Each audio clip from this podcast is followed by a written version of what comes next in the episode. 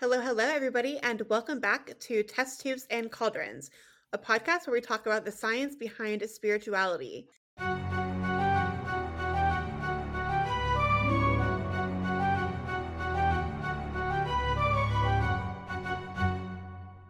In this episode, we are going to talk about frequencies and vibrations and look at what that means scientifically and then also how it applies to spirituality, both in terms of music, meditation, and also crystals. So if you are curious about that, go ahead and join us and we'll kind of dive right in. But just before we do that, let's do our What Happened on This Day segment. It's currently May 23rd, and on this day in 1825, the electromagnet was exhibited by its inventor, William Sturgeon in a paper recorded in the Transactions of the Society of Arts. This publication showed pictures of his setup um, and his set of improved apparatus for electromagnetic experiments in the future. So it's actually very fitting given the, the topic for this episode. And put something funny in our outline. And it says content warning. This episode contains math, and it does. This episode is going to be a little heavy, scientifically speaking. Um, there's going to be some physics, lots of physics from me and also some math from Fell. So just keep that in mind. Um, if you have questions, you're welcome to message us, comment underneath the YouTube video when it comes out. So first, let's talk about vibrations. I hate this word. What is a vibration and how is it defined scientifically? Who wants to start? I'm, I'm going to try not to get too mathematical in this, mostly because I am not a mathematician, but also to try and make it vaguely understandable that when we talk about vibrations in science, we're generally talking about an oscillation, which is regular variation in magnitude out in equilibrium. So if we think of a sine wave, it goes kind of up and down. I'm aware that I'm in audio format, so please look up a picture of a sine wave. and we can see that it um, moves away from its central point in each direction, and it has a predictable magnitude, a predictable pattern. So oscillations, vibrations, they're particularly seen with things like electromagnetic waves, so that includes light and sound. Uh, we're not going to get into the nitty gritty about whether light is a wave or a particle because I feel we're going to get bogged down in quantum stuff. But yeah, when we understand light as a wave, we know that the frequency of the light that is reflected is what determines the color. Or, for example, the magnitude and the frequency of a sound wave affects the sound that we hear because the sound wave is a vibration that um, goes into our eardrums, and our brains interpret this through chemical and electrical signaling. So, what do we mean when we say frequency and magnitude of a wave? So, in its simplest definition, frequency is basically the number of waves passing a fixed place in a given amount of time. So, the formula for this is just 1 over time, which makes sense. If you divide the number 1 by a large number like 100, the frequency is 1 100th, meaning that 100 waves pass through this point per time frequency. So this is hours, you could say that it would be 100 waves per hour are passing through that point. Or if it was seconds, it would be 100 waves per second are passing through that point. Now, if it's 100 waves per second passing through that point, that would be considered a high frequency. But if the time it takes for one wave to pass a point is like 1 over 2, so one wave every two or every half second, then it's considered a low vibrations. Essentially, there are fewer waves passing through that point at a given or over time. So, frequency is measured in a term called Hertz, which is the name of the German physicist Heinrich Rudolf Hertz. Hertz? Hertz. it's hard to say multiple times. A hertz is essentially the number of waves that passes by a point per second, which is the definition of frequency, hence why it is the unit for that. Now, magnitude can be thought of as the like power level, I guess you could say, of those signal frequencies. So the power of a signal is proportional to its magnitude squared. I will say that a common misconception, and I'll get into this a little bit later, about magnitude is that it remains consistent, but that isn't the case. So magnitude is a measured output in response to a particular stimulus, and it decreases over time. It doesn't stay constant. Like think of it when you hit a bell and you hear the ringing. The frequency remains the same, but the magnitude or the power or the you know how loud that sound is it decreases over time. So that's a lot of science, but I think the bell example is a really good one. And a guitar string is another one that's quite easy to visualize. So let's say we pluck the guitar string harder, we might see it vibrate more, and therefore we get a louder sound. Or alternatively, if we pin our guitar string, can you tell I'm not a musician? if you pin our guitar string shorter, then it's going to vibrate more quickly and we're going to get a higher pitched sound. And so there are lots and lots of examples of vibrations, we, um, light, sound, electrical activity in the brain, um, even vibrations of subatomic particles. But these are all things that are measurable. We know what we're talking about.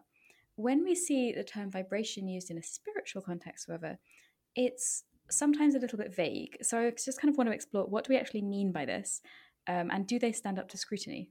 So basically, that there is a historical basis for um, the idea of vibration, but it doesn't necessarily pertain to what we think of in the scientific sense. Um, there was this concept, um, philosophical concept from the Stoics called pneuma, and there's this idea basically that it's something that's present in all creatures and it moves through us like waves, and therefore we might be able to manipulate that by speech, which is uh, sound, which is another vibration, and so it's something that, that allows us to manipulate everything around us. There were early understandings of vibrations and these physical rules that ruled kind of every, everything around us from things like Galileo's research on pendulums, for example. So he could, he researched a pendulum and he understood that there was a fixed magnitude um, and it was a repeatable pattern. So there, there was some level of understanding that vibrations are inherent to particular systems, but this was being applied in a kind of spiritual way.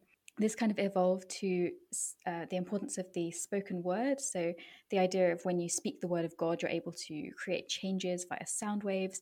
And even um, like in the LBRP, you're told to like vibrate names in that. And I think it's a similar similar idea. You're you're vibrating those words and you're enacting changes. But again, again, I think these are two different paradigms which are somewhat being conflated. So let's maybe explore that a little bit further. Yeah, and I think too when it comes to things vibrating. So I'll get into this a little bit later when I talk about early music and Pythagoras because yes, this episode is going to involve Pythagoras. Can't talk about music without talking about him. So there is in Pythagorean idea of music. He created this idea of harmony of the spheres, which was later called Musica Universalis, which just means the same thing. This idea that all the planets vibrate at a certain frequency, and this vibration is not heard with the ears but felt with the body. And this idea that humans specifically, but a lot of living things in general, would vibrate certain harmonies, and your goal was to essentially align them sort of like you wanted it to be harmonic and not inharmonic. So in some ways we see that too in early musicology this idea of harmony of the spheres and they understood to a degree this idea of harmony in a more of a, a, a metaphysical sense but i feel like sometimes that some of that is like thrown out the window and it's less about harmony and more about low versus high vibrations which is not really seen historically. So I wanted everything vibrates from plants to stones, so on and so forth. And nobody disagrees with this, scientifically speaking, because it's true. Everything has a vibration. In chemistry, we can measure these molecular vibrations using things like infrared spectroscopy or Raman spectroscopy. In fact, it's pretty common in an undergraduate chemistry lab to do IR. It's like show that molecules vibrate and you get to assign like the peaks according to the specific elements. It's all very fascinating. Actually, I hated it. I really didn't like doing IR spectroscopy, but that's beside the point. What we need to clarify, however, is that the periodic motions of atoms and molecules relative to each other is not what people refer to when they're talking about vibrations in a spiritual sense. And I think this is where some of that misunderstanding comes in. Um, when you listen to meditations at a specific frequency, this is referring to molecular vibrations, and that has to be stimulated. It's not something that occurs naturally. So, that kind of brings me to my next point, which is differentiating forced and free free vibrations. Now, free vibrations are oscillations where the total energy stays the same over time essentially the magnitude of the frequency remains constant over time. This is really more of a theoretical idea. Realistically, this doesn't actually happen. The magnitude of a signal that after stimulation dampens to zero over time. Again, you can back to our guitar string example, the bell example. Um, there you have that dampening effect. Now, a forced vibration a forced vibration is stimulated. It occurs when the object is forced to vibrate at a particular frequency by a specific input of force. Now, obje- objects that do vibrate, and again, we said that all objects do have a natural frequency. Um, they have this natural frequency, and when the forced stimulus causes a frequency exactly at the same frequency as the natural one for an object, that's when you observe something called constructive amplification or resonance. So, and that frequency at which it's matching the natural frequency um, is called the resonant frequency. And this is actually, if you've ever seen the videos on like YouTube where you have the wine glasses shattering at a particular frequency, that's what's happening. The frequency that's being uh, being applied, that force, is um, the same as the natural frequency of the glass, and so it causes those to shatter. Like the signal is amplified so much because of the resonance that it causes the glass to shatter.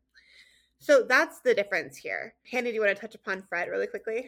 Yeah, I, I, didn't actually research this ahead of the episode, but I'm just vaguely aware that there are some really cool um, examples of this, like of using frequencies and resonance in science. So, FRET is fluorescence resonance energy transfer. Um, I promise I can say that normally.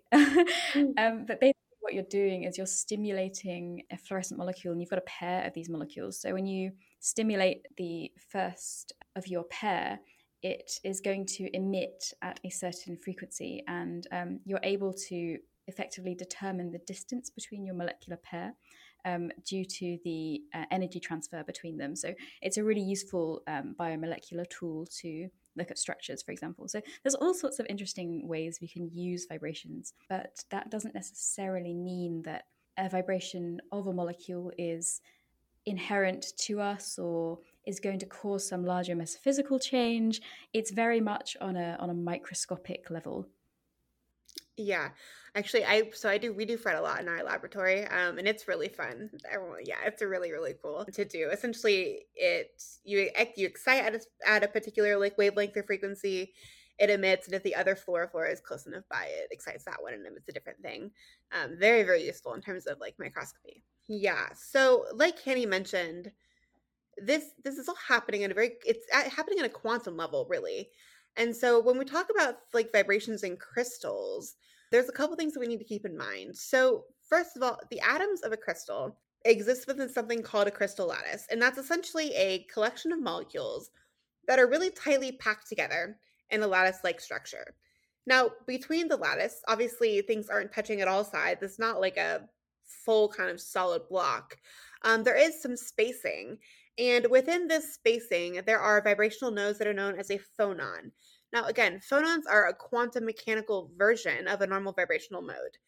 So let me try and break this down a bit. Essentially, what I'm saying here is that a normal vibrational mode is when all parts of the system are moving in a sinusoidal fashion, which is, again, just a sine wave fashion um, with the same frequency. And again, I kind of want to reiterate here that this is not happening on a molecular vibrational level. This is just kind of the natural vibrations of these atoms within the crystal lattice. So, when they're in such close proximity, the vibration of one atom affects the vibration of another atom when it's when it's super close to each other. And when I'm talking like close, I'm talking like nanometers or even picometers, like like really really small, very very very close. And this is not really an explanation for crystals affecting your energy, which I I've heard some people say that like the vibrations of the crystal affect like you because one vibration of one thing affects the vibration of another. At a quantum level, that's true. When we're talking about atoms, that is true.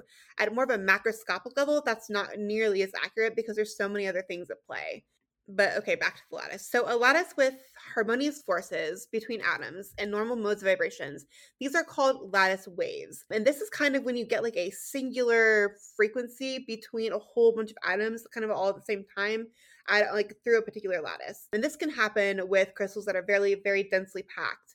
However, at really high frequencies, when the wavelengths or that frequency itself is so short, then you don't actually have enough oscillations for it to like reach the next atom and so it won't have an influence.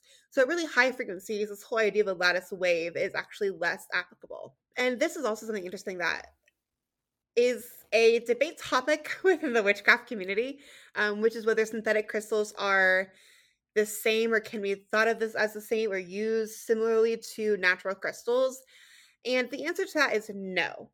Um, and the reason why is because technically, if you think about it on a macroscopic level, yes, you can use them the same way. However, at a mic at a like a quantum or a microscopic level, if you want those crystals to act exactly the same, you have to have everything replicated exactly exactly the number of nitrogens, exactly the number of oxygens, exactly the number of whatever other you know elements are a part of this crystal. Um, the way that they're organized in the crystal lattice must also be exact. The frequencies at which these are vibrating must also be exact. If there's any like impurity within the natural crystal, that has to also be replicated because that will affect the vibrations of the atoms themselves.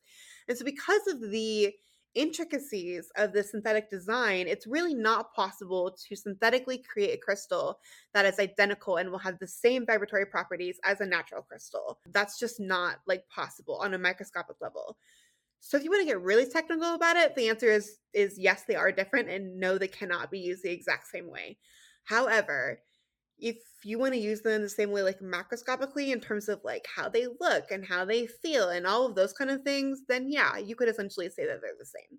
I'm curious actually what are your all's thoughts on synthetic crystals versus natural crystals? I honestly don't have that strong of opinions because i don't really use crystals in my practice. Literally the only thing i really use is sea quartz because i can get it from a beach yeah so i i have honestly like never really engaged with crystals in in that way. It's it's it just seems kind of all of all of it just seems kind of weird. It's i i really struggle because like they again they make it out to be this like larger molecular vibration thing but that requires some kind of stimulus like no crystal just has like molecular vibrations all of the time like all the time. Um and so when people are talking about like oh i'm holding a crystal in my hand and it's like transferring from the crystal to me and you know no that's not really how that works. I actually i was doing when i was doing research for this episode um i came across an article and it said that um let me, let me just see if i can remember exactly what it said. There's like chris like humans we as humans have very unstable energy um, because of all the things that we're influenced by, like you know traffic and um, just like every, everyday like day-to-day things. And it was like crystals have really stable energy because like they're solid and because of the crystal lattice and so like their energy is like super super stable. And i was like well first of all crystals can't like store energy so that doesn't really make sense in and of itself. And so that's why crystals are so good at healing things like your chakras right? Because like your energy is really unstable and the crystal's energy is is really really stable and so like balances each other out and i was just sitting there like i don't i'm sorry come again. It's just like it's woefully scientifically inaccurate like inaccurate and even when it comes to like humans when it talks like our energy being unstable what does that mean? Because this is also something that we talked about in a different episode and hanny i'd be curious to hear your thoughts on this and Fel if you have thoughts too but like the human body is not made up of a single atom. Like we we are made up of cells which are made up of thousands of atoms that make up the proteins and the other small molecules within us.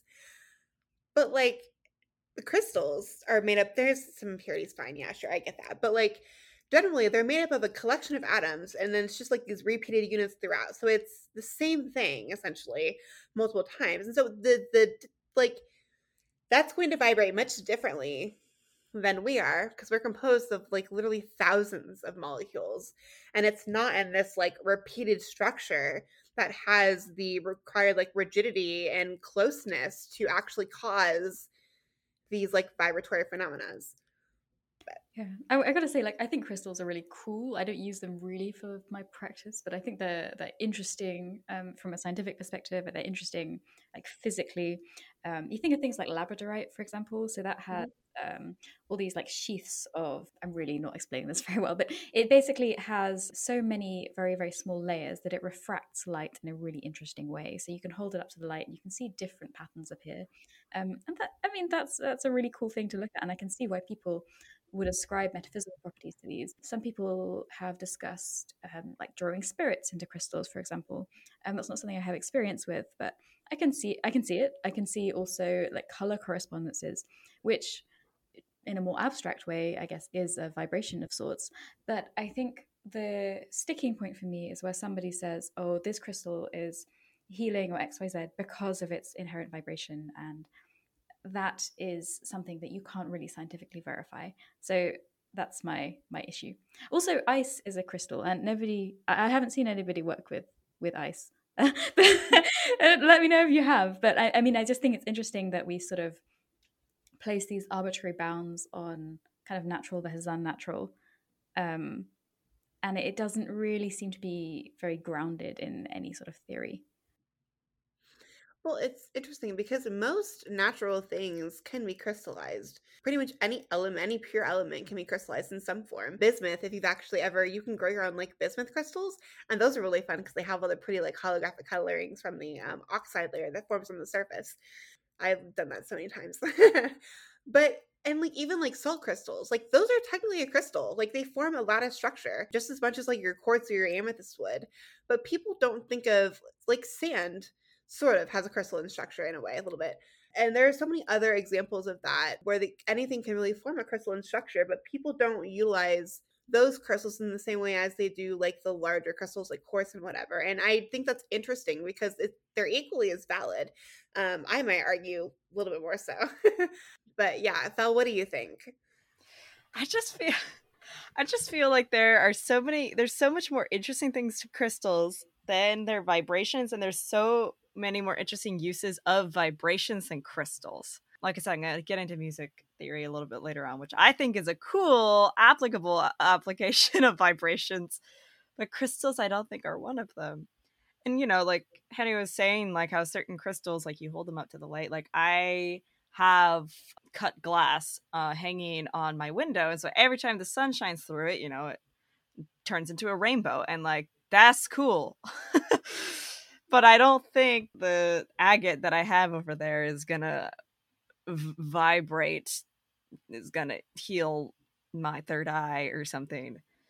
Um, yeah, because that's just it's one of those misapplications of science where I think it's like it's fine to have a metaphysical and spiritual belief about something like crystals, but it's a different story when you try to scientifically prove it can't you can't prove it scientifically. I'm sorry. Like I'm just gonna come out and say it. Like you can't you can't prove it scientifically. You just can't because it's not a thing. And it's fine if you want to believe in it. That's okay. I guess you can believe what you want, but don't don't pretend like it's scientifically sound because it's not. Like this is one of those things that people pick and choose a science for, and it's like you can't do that. You gotta take it all. I agree, yeah, with what you said, phil Like there are so many other applications of crystals. Even if you don't focus on the on the vibrational aspect of it, but like focus on crystal formation, right? Like they they form under significant pressure and over time, and maybe that's what you want to embody within the crystal, like this durability or this transformation into something beautiful after you know the pressures of life are applied. Like there's many other applications I think that crystals can bring outside of this like quantum vibratory property which on a macroscopic level doesn't do anything. Yeah, does anybody else have any like other thoughts on maybe how you could apply crystals to a practice outside of the whole idea of healing? I mean, I mostly use them as a offerings or b just like a part of an altar space as like decoration and sometimes I'll use them like if I have a travel altar because I'm traveling, I'll usually have like a crystal in there of some kind just because I'm not gonna bring a whole ass statue. Uh, and I find it useful. Mostly, honestly, what I, I don't really even use crystals. I, I mostly just use rocks that I find at a location because I think to me, the place that the rock was is more important than what the rock is, if that makes sense. Which brings us into another thing, which is um, like ethical crystal buying, right? So keep in mind that I, I don't necessarily buy into the idea that like if it's mined incorrectly, the crystal is going to like absorb that bad energy and like have an effect and all of that. However, I do think that like economically speaking, if we support the businesses that like in like unethically mine the crystals then you're not doing like you're just harming the earth further you're also harming the industry further you're harming those people who are selling ethically you know obtained crystals and so if you do want to buy a crystal do make sure that you're doing it ethically. Make like ask your ask the seller who their providers are. Um, if they're ethically, you know, getting their crystals from somewhere, they should be happy to provide you that information. If they aren't willing to tell you that, should hopefully send up a red flag. Maybe suggest that you should go you should go elsewhere and find your crystals. I just wanted to ask: Have you guys had experiences with these binaural beats? I, I want to. Any yes. of you? You uh, please tell yes. me about your experience. Okay, so there's a few things I want to say binaural sound is a real thing. Binaural sound is basically, uh, oftentimes you'll see these really funny microphones, which are just styrofoam heads with microphones at either ear. And the idea is, and it's not even an idea, like it just works. Binaural sound is so, like, if I were to take a walk with that, it would sound how it would sound if I was in that 3D space. So it's creating 3D sound. So there is, like, definitely, like, that that is just audio engineering. I have created binaural sounds and um, I've listened to binaural sounds. It's like it's a it's a real thing, and it's very very cool and also very creepy because if you do it right, you can make it sound like a door upstairs is slamming just because of the way that the sound is. But that has to do with like recording. Binaural beats, in my opinion, are nothing. Have you encountered them in a spiritual context? Like, what kind of claims I have. do you guys so, see being made? So, like, I I find binaural beats are actually helpful to get into a meditative state. I don't think they do anything. They're not going to heal you. They'll be like 465 hertz, and I'm like, that does it. What are you talking about? it's not out free. Okay, and they like claim that certain hertz like affect your brain or like you say like get into alpha here's alpha beats and it's just like one tone and it's supposed to like unlock higher potential. Now i have gone in new york city when i lived there. I took a sound class and my teacher actually sent me to there's like a sound it's called like a sound den where they play a single tone note uh, or oftentimes it's like several harmonies over each other and it was very very cool experience and it definitely does like mess with your brain and gets you into a trance meditative like state however i don't think it's actually doing anything outside of that like it's not like uh, like sound healing is a whole thing but i'm not sure if it works on humans it's interesting there actually is evidence to suggest that a cat purrs the reason cats purr when they're hurt is that the vibration of the purr actually stimulates healing within them so they they've done some. I'll have to see if I can find the studies that they did on this. But that's an interesting point of note that they have seen this happen in cats, but it doesn't. Eh, the like information was very inconclusive when it came to sound healing in humans.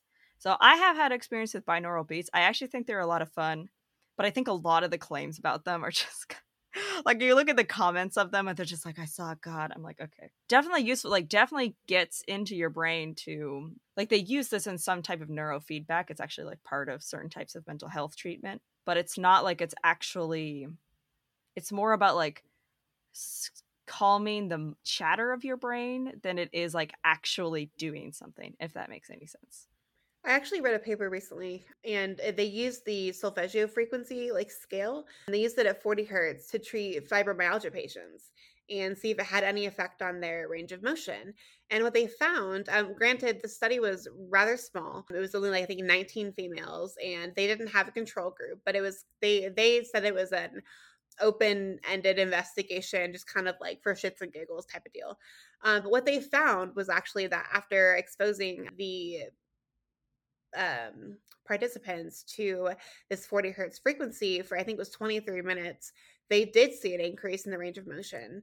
Um, and that all of the kind of the scales that they, you know, had the participants participate in or the surveys that they gave them, they rated their range of motion, how they were feeling, all better after this treatment than they did beforehand.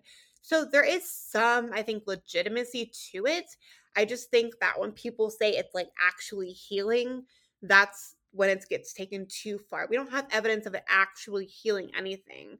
We do have evidence of it is perhaps maybe the ability to influence your mind to its a state where you're not so focused on the pain or something is happening there to like distract you and allow you to have like a better range of motion or make you feel better however that might work Um, again, kind of just throwing in there that we don't really know anything about the brain. So when it comes to like neurological reasons for things, we don't really understand what's going on. But right, like I I've I use um I have an app for I forget what it's called. It's like they don't call when people say binaural beats, I'm like, that's not binaural sound, but whatever. Go off, I guess. Um, I use like listen to certain types of frequencies or like the way that the harmonies hit if I have like a massive migraine, because I do find that it helps me. However, that is anecdotal. and a lot of that could be like, yeah, like you said, we don't know like anything about the brain. Like the brain is like this wild ironically the brain is the thing that our brain struggles to comprehend so there definitely is something to that but it's hard to say what is causing the shift and what is causing people to like feel better but i don't think like it's not like your body is hearing the tone and is somehow like healing itself. I don't think that's how that works. I think it's more of a neurological thing. Yeah, and I gotta say, like the fibromyalgia, I haven't read the study myself, but if there's no control group, that could simply be somebody, you know, sitting down for 23 minutes and being cared for and, you know, feeling the physiological relief. Like psychosomatic response is real, but we can't differentiate whether that is physiological um, due to the sound or whether it is physiological due to the kind of sensation of relief if we don't have a control group. So I think oh, absolutely. Is, like is just it, it, makes me um when I read that this I didn't have a control, I was like, well, that gives it significantly less legitimacy in my mind. Um, but I still I did think it was interesting um that they saw a pretty significant change. Now what that's from, we can't definitively say. But yeah, absolutely. When I saw there was no control group, I was like, damn. there goes my little bit of evidence for this episode. Um, so let's go back to the beginning, and maybe we can add this at the beginning of this segment. But basically, what a binaural beat is, and Fel kind of alluded to it, but it's an auditory illusion. So when you have two frequencies that are played on either side of your head, it your brain somehow, and I'm not entirely sure as to the mechanism, but it generates the sensation of a beat within your brain. So this is kind of why I was asking about experiences of this because I've never actually heard this, and it, the idea of it freaks me out a little bit. Um, but it is a yeah, it's a real illusion that can happen within your head. Um, but as you guys have alluded to, um, it does. There are studies on it, and there don't seem to be very many special properties when it comes to affecting, say, mood or um, psychic ability. Some some some claim. Um, for example, there's an analysis I found that compared 22 studies, and it did suggest a modest effect, but the ones that were showing you the higher effect were those are con- control group. And we know that, for example, listening to music has a huge effect on our mood. That could easily, very easily be simply the act of sitting down and listening to music and feeling more relaxed, and that um, is following on. So the actual theory behind why binaural beats in work, quote work, is they work via brainwave entrainment. So this idea of basically your neurons are firing all all the time, and it's a chemical um, neurotransmitter which then leads to an electrical signal along your synapses. And when you're doing brainwave entrainment, an external stimulus is causing your neurons to fire synchronously at the same frequency um, in response to the stimulus. So um, we know that certain brain waves or oscillations of this electrical stimulus are associated with certain states. Um, Fel mentioned like alpha waves and theta waves and things, and some are associated with sleep and some are more, more with alertness and such. We know this does happen with some auditory stimuli, but how meaningful this is is actually really hard to assess because, for example, some meditations will say these stimulate theta waves, and theta waves are seen more in children. Therefore, you can access your inner child. and that's a huge leap because even if this is true, is this happening in the whole brain? Is it happening for the duration of the meditation or for longer? Which neurons is it happening on? Are theta waves the same in a, in a child's brain versus in an adult's brain? It's a massive, massive methodological leap to say, okay, these binaural beats, assuming they do cause brainwave entrainment, which I don't think there is a massive amount of evidence for, they are going to induce really complex changes um, so yeah, that, that therein lies my uh, issue with these um, meditations. I think that's a common issue we see with this idea of like frequency and vibration and uh, kind of all of its forms and spirituality, there's so many like really, really big leaps from like A to V. it's like where, where's all of the in between evidence to kind of like gradually grow a base of supporting data that like lets you make the comparison between A and A and B. And it's it's the same issue we have. Like you you can kind of compare it to when we talk about the development of like pharmaceuticals, how we have things, and yes, it can work in cells, but that doesn't mean it's going to work in animals. It works in animals, that doesn't mean it's going to work in humans. It's the same kind of thing. Okay, it might work in this particular instance, but that doesn't mean you can directly correlate it to it working in this particular instance. Like you have, there has to be individual studies done to show that yes, it works here and yes, it works here. And if they don't, like, you cannot just assume correlation without cause, like without cause in any kind of data. And that happens a lot within kind of this discussion within spirituality. And it's really frustrating, at least for me to see. Bill, do you have any thoughts on that? I, mean, I I always have a lot of thoughts on these. I mean, I will say, like, I think I think binaural beats are fun. Like, I do use binaural beats like in my practice because I find it a nice way to get meditate meditative. But I don't know if they have any legitimacy. But they're definitely like I enjoy sound. Sound is a huge part of my practice. Um, I mean, I do music and I've done like audio engineering, and I think they're fun or like binaural walks through woods where they like use a head to like record. It's always funny to watch people record binaural beats or binaural sound, I should say. Um, those are really fun because it like really tricks your brain into thinking that you're there. Those are fun, I will say. Yeah, I think in terms of like getting you into kind of a mood or like into a into a trance like state, they they think that's like there's some legitimacy in that, even just from personal experience. I haven't done it with the binaural beats, but like when I meditate, I typically put on a very specific sound. Actually, I think a few times they have been beats, but I don't know if it was like legitimate or not. And it does get you in a particular kind of mood, like for a working. I use music a lot in my practice to kind of get me in that mood, especially when I'm working with like the planets. Um, if I'm working with a particular one, there are specific playlists that I have dedicated to them, and so listening to that music will kind of elicit the desired mood, I guess you could say, um, for what I want. And I utilize it a lot in that way. And actually, when it comes to planetary magic, there are certain scales that are associated with, with every single planet.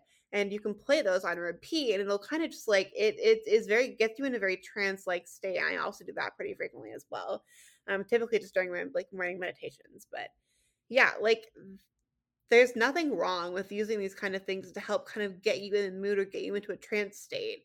The issue is when people cite there to be scientific evidence suggesting that these things have any kind of like healing or transformative properties, which just isn't isn't true. Hanny, I need to know this whole DNA thing, DNA man thing is. You got to explain.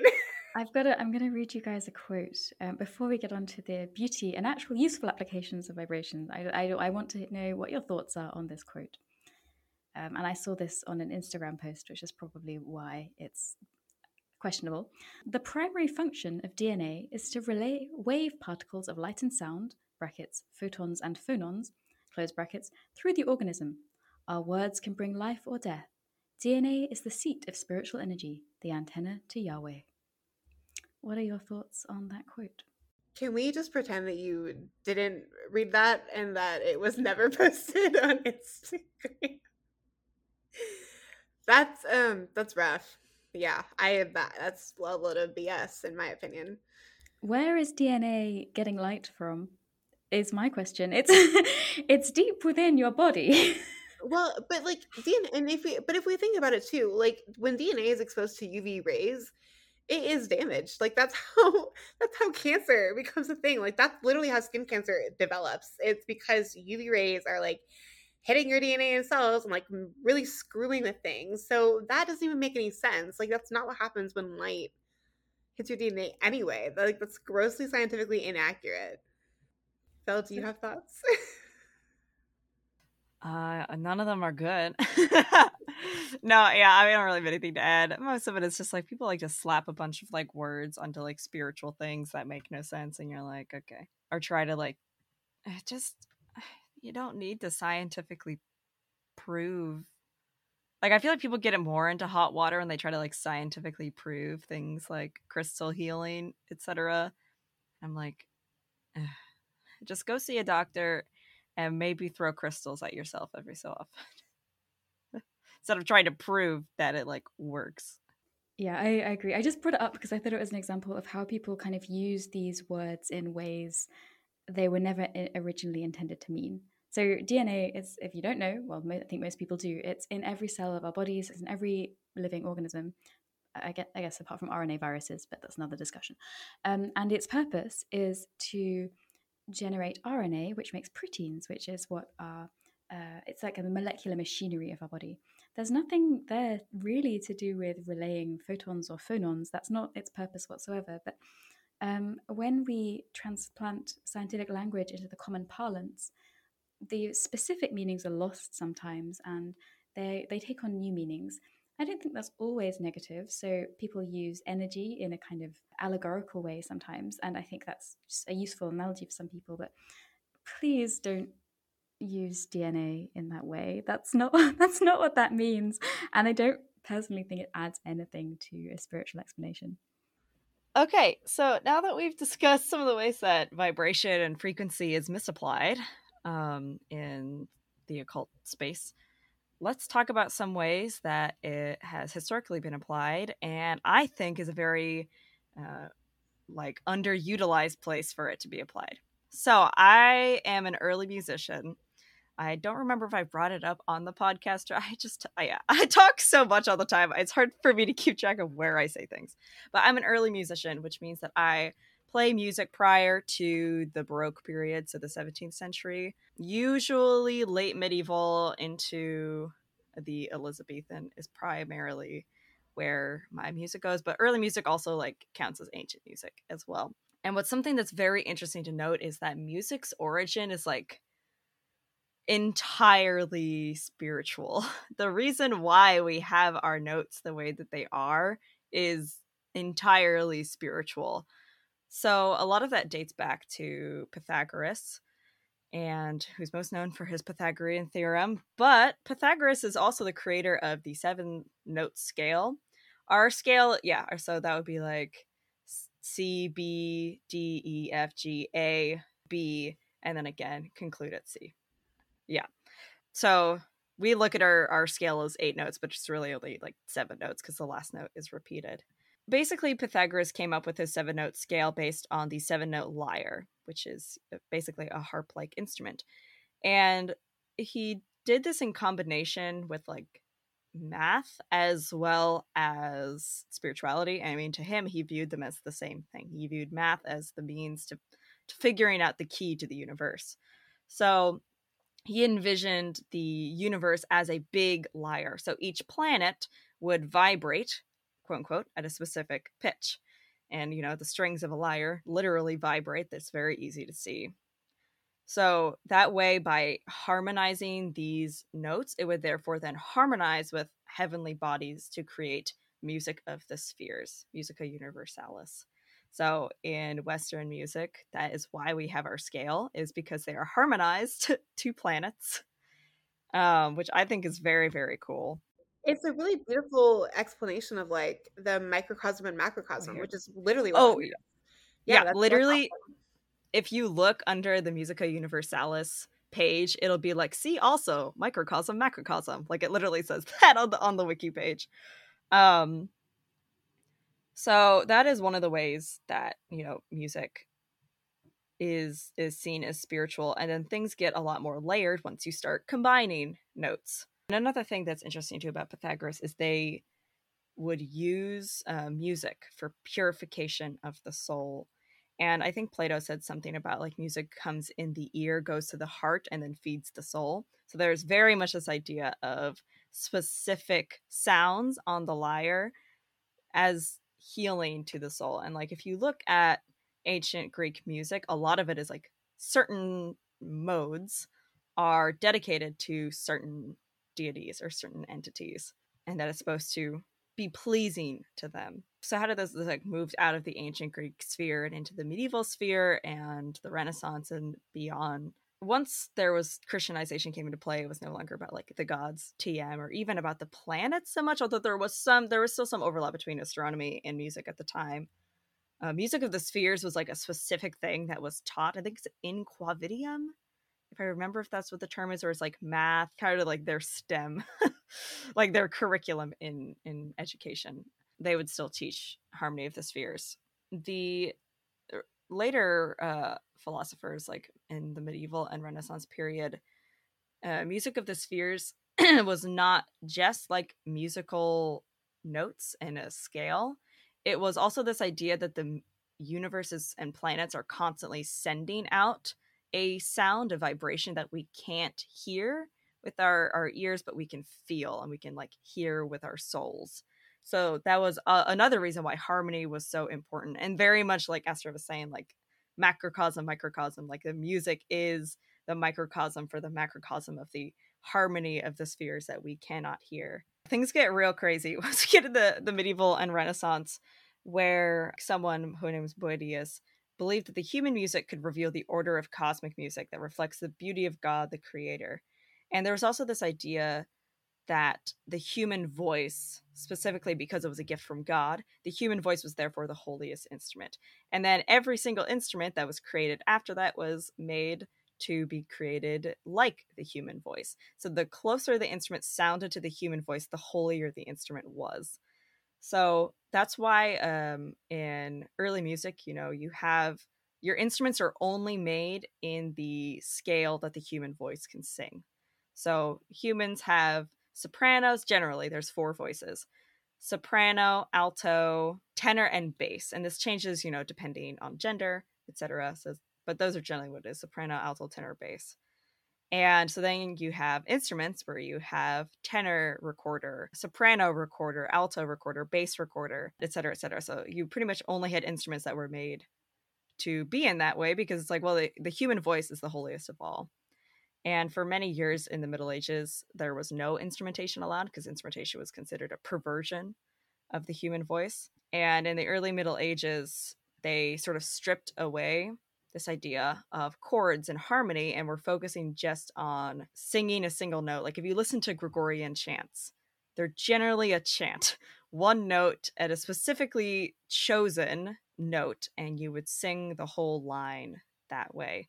And then finally they added some range. Again very much the notes would depend on what you wanted to express. And then they finally allowed polyphony so, would these notes pertain to specific mystical things, or would it just be a kind of devotional act? They often wrote, actually, not often, they always wrote their music in different modes. Most people nowadays don't really know these modes, but the modes are Ionic, Dorian, Phrygian, uh, Lydian, Mixolydian, and Locrian. So Dorian would be, Are you going to Scarborough Fair? And, oh, I forgot Aeolian. Then there's Aeolian, which is, I wonder as I wander out under the sky. So it's a little more minor key, those two. Ionian would, I think, be like, Jesu, joy of man's desiring. Da, da, da, so major key. Mixolydian, Mixolydian is the one um, I, am having a hard time remembering a song in Mixolydian. There's a lot of songs in that one though. It's probably Dorian and Mixolydian are the two most popular. I believe there's an Adele song that's in the Mixolydian mode. But it's the it's like the major key that like makes you feel hopeful. and you're like, oh, like if you ever hear music that really tugs at your heart, it's usually in a Mixolydian key because it's like major, but it's also like, oh my god like wow like hope is real. So it's it's uplifting um locrian is theoretical because there's no songs that are written in locrian uh, well there is one by bjork there's one by bjork but that's because bjork is bjork and wanted to write a crazy song. And then phrygian is a lot of what ancient greek songs are that very like minor key that's usually the phrygian mode. And Lydian is the other one. Lydian, we also don't see a lot in modern music. We hear that more in sacred music. That one's like another hopeful tone. But the main ones we see are Aeolian, Ionian, Mixolydian, and Dorian are the ones we hear modern modern days. But each of those modes were associated with different planets. I posted a picture in our outline, and I might have uh, Astra share the link to the to the image because I think it's a lot of fun. So it actually associates each of the modes, which each of the muses, and also like strings of a lyre, and then also the planets. So each mode not only had planetary association, associations, but it also had feeling associated with it. Dorian, some people considered serious, which I would agree with. Some people considered, uh, interestingly enough, the Greeks considered Dorian to be a very happy mode, which is amusing because you think of Scarborough Fair and it doesn't sound very happy to us. That's because we've developed the association of it being more serious. So that was something I was going to ask as well, and maybe you don't know. Um, so I apologize if it's a difficult question, but you mentioned that this is kind of Western music. Mm-hmm. Um, in other music systems, do we have these same kind of associations between different modes, or are the systems just completely different? That's a hard question. I would say each musical system is like extremely diverse. I mean, certain cultures you have semitones, which are not like their semitone is also an early music tone to be like this is a half step up, but there's also like tones that exist in between other tones and this can be heard in some i can also have uh, post a link to this of there's someone did a beautiful recreation i think mit did it actually of a one of the oldest pieces of music that they've ever found and it has like tones that we don't that don't exist in our modern scale our modern western scale so you know there's definitely like there are notes and tones and frequencies that don't exist in western music just because of the history of it and they have their own like religious connotation. But yeah, music and sound has like an extremely deep uh mysticism behind it. Like even in the Renaissance they believed that certain chords could open a gate to hell. Like I remember I was playing because I, I play in an ensemble and I accidentally played the wrong note and my teacher afterwards jokingly said to me, she's like, if you played that note back then, even on accident, they would have, you know, like uh, you you would have been done for because that would have been witch. the chord. yeah, yeah. It was basically like that's the chord that opens the gate to hell, and even to play it accidentally was like taboo. Um, which is funny because it didn't even sound like particularly horrendous. It was just like their associations with the the notes. Yeah, it's yeah. really cool because I think there are some uh, what, what you mentioned about the mysticism of it and mm-hmm. the idea of these kind of vibrations causing changes, but not necessarily in a, in a physical way, but a, sort of um, music of the planets or music of God. It kind of applies to incantations and um, magic words, for example, that people trying to find specific words which would pertain to a particular vibration or that would be able to affect change and distill that into a single sound. So I think those are right. really, really interesting applications. And I, I love this early music stuff. It's just that's yeah. so underappreciated uh, when it comes to I mean, yeah, like there's um like Gregorian chants, there's a word melismatic, music sung on a single syllable. And it was meant to induce trance not only in the singer but also in the listener. And this is mo- like most cultures have a form of like chanting in a in a note in a sound that's beyond just talking um, and what I think is also interesting, the the Renaissance and medieval period were like obsessed with um, acronyms. So there's one that I actually learned when researching for this, or an acrostic I, is what I meant. Um, Ero Cras, E R O space C R A S, which means tomorrow I will be there. And actually, one of our most popular songs that you might recognize, O Come, O Come Emmanuel, is a part of that acrostic. And it was a part of a series of songs that would be sung to and on the microcosm create this idea of like I will be there tomorrow. And so Como Come Emmanuel is actually it's one of the oldest surviving complete pieces of of like antiphonic music and it's a part of this mystical experience of like tomorrow I will be there. So I think it's cool how a lot of it survives today.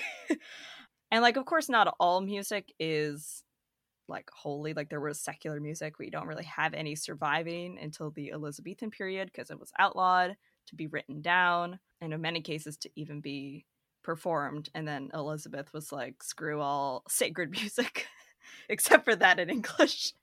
Um sorry why did she um say this? Do you know? Is it uh, well because most sacred music was catholic that's basically what. Yeah, uh, I see. yeah, that that would be the reason. Why. Ironically, her favorite composer, John Dowland, was Catholic, and I think his only saving grace was the fact that he was like an amazing composer. he tried so hard to be her court bard and she just kept denying him.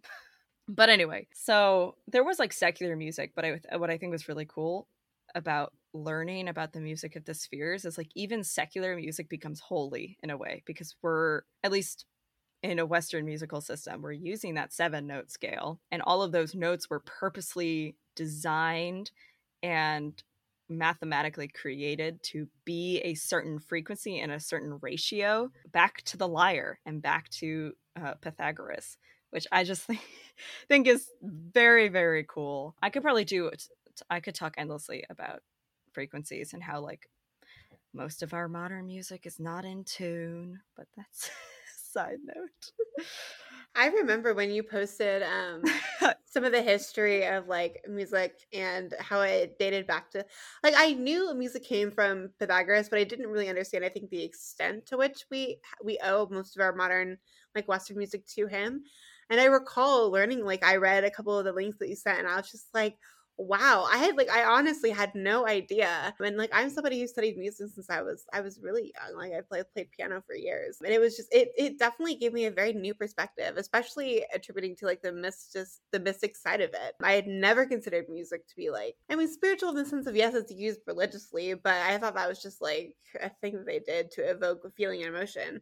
Um, right. i didn't really know that it had like legitimacy behind that idea and it was really cool to find that out. And I definitely think it gave me kind of a new option for its use within even my personal practice.